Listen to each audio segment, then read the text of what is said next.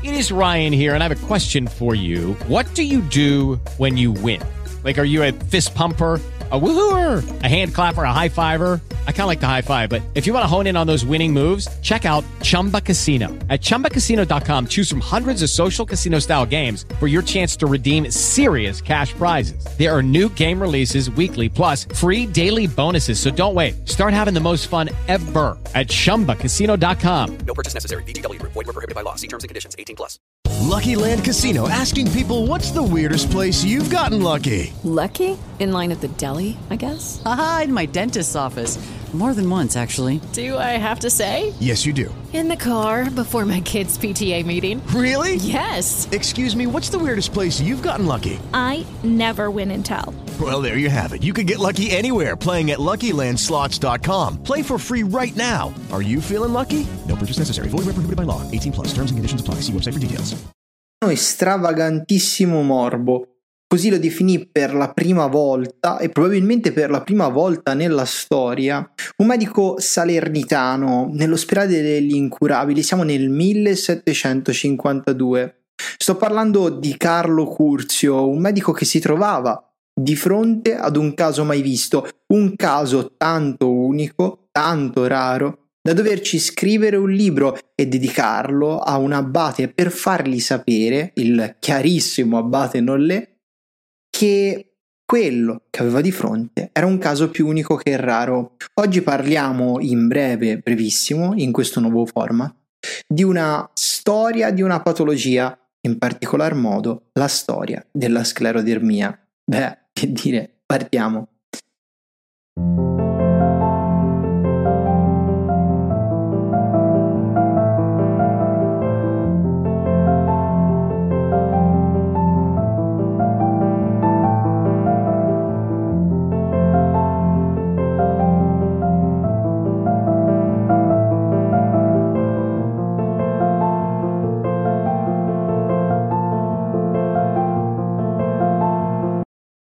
Parte da Salerno, 1752, giugno del 1752, ad essere più precisi, 22 giugno del 1752. Siamo all'ospedale degli incurabili.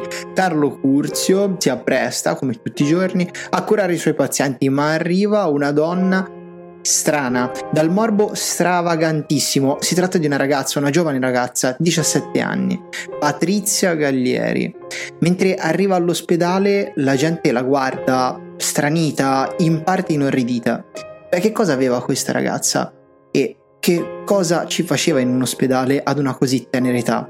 Eh, Patrizia veniva in cura perché aveva la pelle dura come il legno o dura come il cuoio usando le parole di Carlo Curzio. La considerò davvero come la pelle di una corteccia. Mai vista una cosa del genere, disse Carlo Curzio, e lo volle appunto scrivere in un testo da dedicare all'abate e a coloro che all'epoca governavano Salerno. Era una cosa stravagantissima mai vista. Da la pelle così secca e dura, Patrizia non riusciva a muovere nemmeno più la mandibola e le braccia non riusciva più ad alzarle, ma non era colpa, non era colpa dei muscoli che non c'erano, ma era colpa della pelle che come un esoscheletro l'aveva resa dura eh, e di fatto con una sorta di corazza esterna che la rendeva sostanzialmente immobile.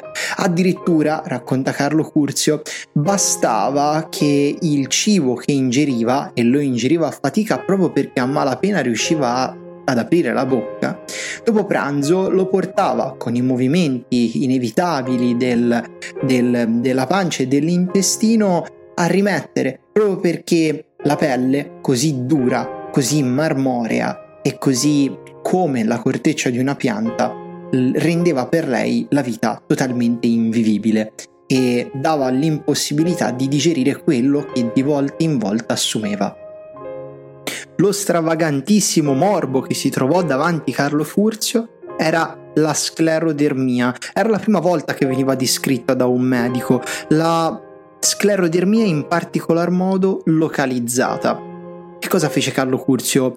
Beh, la prima cosa che fece è curare con dei bagni caldi la ragazza. La ragazza rimase un anno intero all'interno dell'ospedale e proprio per la stravaganza di quel morbo, ricevette le visite di arcivescovi, di medici, di re addirittura, così si racconta.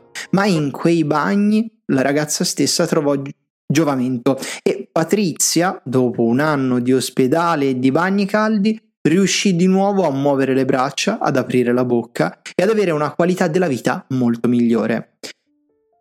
A dargli però il nome che conosciamo, cioè sclerodermia, bisognerà aspettare 70 anni più tardi. Siamo nel 1838 e secondo alcuni, qui la storia un po' si divide, secondo alcuni a dare il primo nome a questo stravagantissimo morbo, citando Carlo Curzio, fu un francese Gintrack. Secondo altri invece fu di nuovo un italiano, stavolta un fisiologo milanese, un medico fisiologo milanese, 1838, Elia Fantonetti nelle effemeridi delle scienze mediche, un testo enorme che racchiude un numero esorbitante di casi clinici non solo raccolti da lui stesso personalmente, ma anche provenienti dagli stati vicini, da quelli che componevano all'epoca la penisola italiana, ma non solo, anche dalla famosa Francia.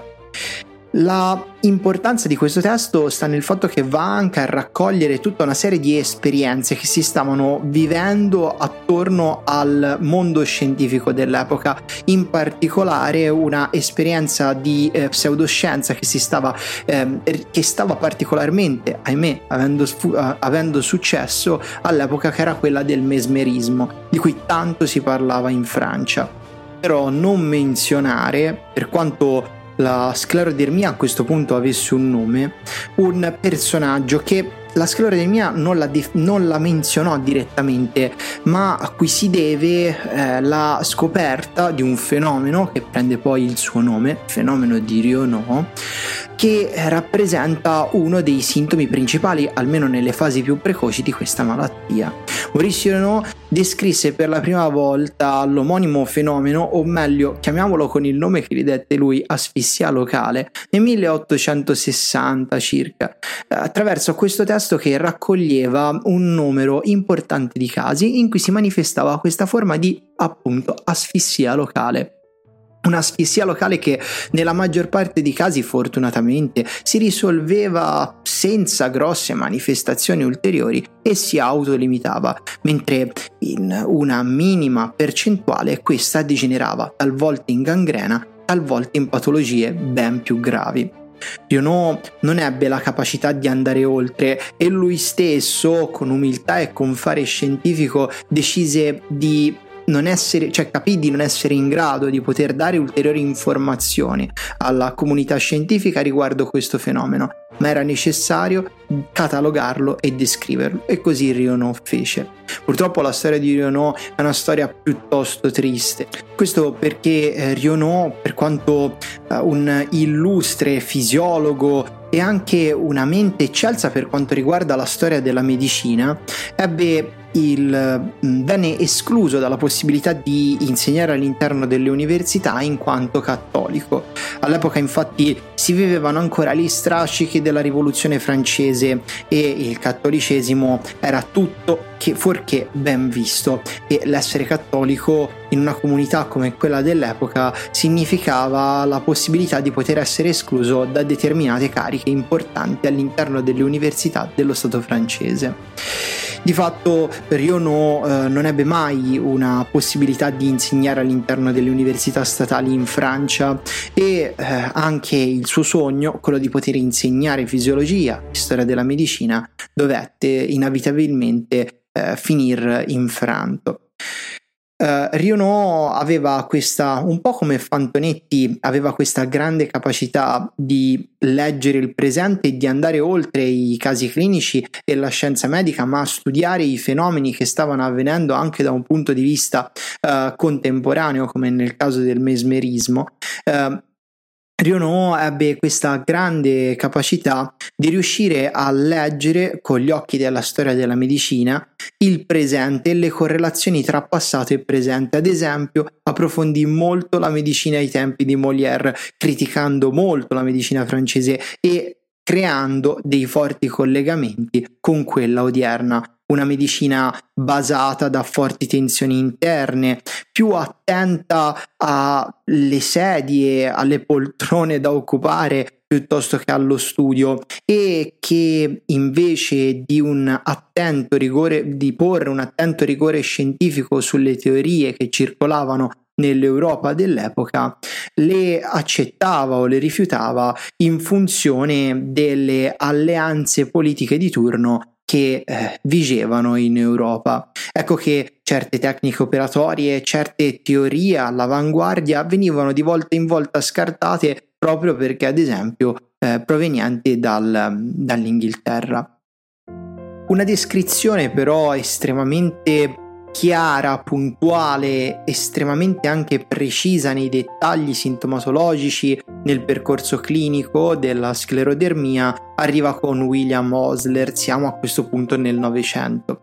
Beh, parlare in una puntata di questo tipo di Osler sarebbe estremamente riduttivo nei suoi confronti per l'enorme patrimonio che ha dato alla scienza alla medicina moderna bene per mio piacere personale ma anche per dare dignità a un personaggio tanto importante io lo approfondisca e poi ve ne parli magari in una puntata dedicata. Anzi fatemi sapere se può essere di vostro interesse solo nel 1950, o meglio 1952, si arrivò a definire la sclerodermia una patologia sistemica. Paul Klegener, in uno scritto, in uno studio, un articolo di Yama, definì per la prima volta la sclerodermia una patologia da considerarsi diffusa e non limitata a un singolo organo e apparato. Stranamente, infatti, fino all'epoca si considerava la sclerodermia una patologia della pelle, essenzialmente se ne occupavano i dermatologi e in quanto tale gli altri organi in apparati, secondo questo modello, non venivano affatto intaccati, anzi. Di fatto eh, così eh, non era e gli studi di Klegener dimostrarono il contrario, sulla falsariga delle ricerche che stavano avvenendo per quanto riguarda il lupus eritematoso sistemico oppure ad esempio quelli sull'artrite reumatoide. Niente, io con questo vi ringrazio, fatemi sapere se questo nuovo piccolo format vi è piaciuto, un po' più compatto ma che magari riguardando la singola patologia può essere interessante. E eh, niente, mh, mm, vi aspetto se volete eh, nei commenti oppure nei sondaggi su Spotify eh, e eh, vi chiedo se vorrete di lasciarmi un like e di, supportando, eh, di supportarmi iscrivendovi al canale. Io vi ringrazio e vi aspetto se vorrete la settimana prossima. A presto.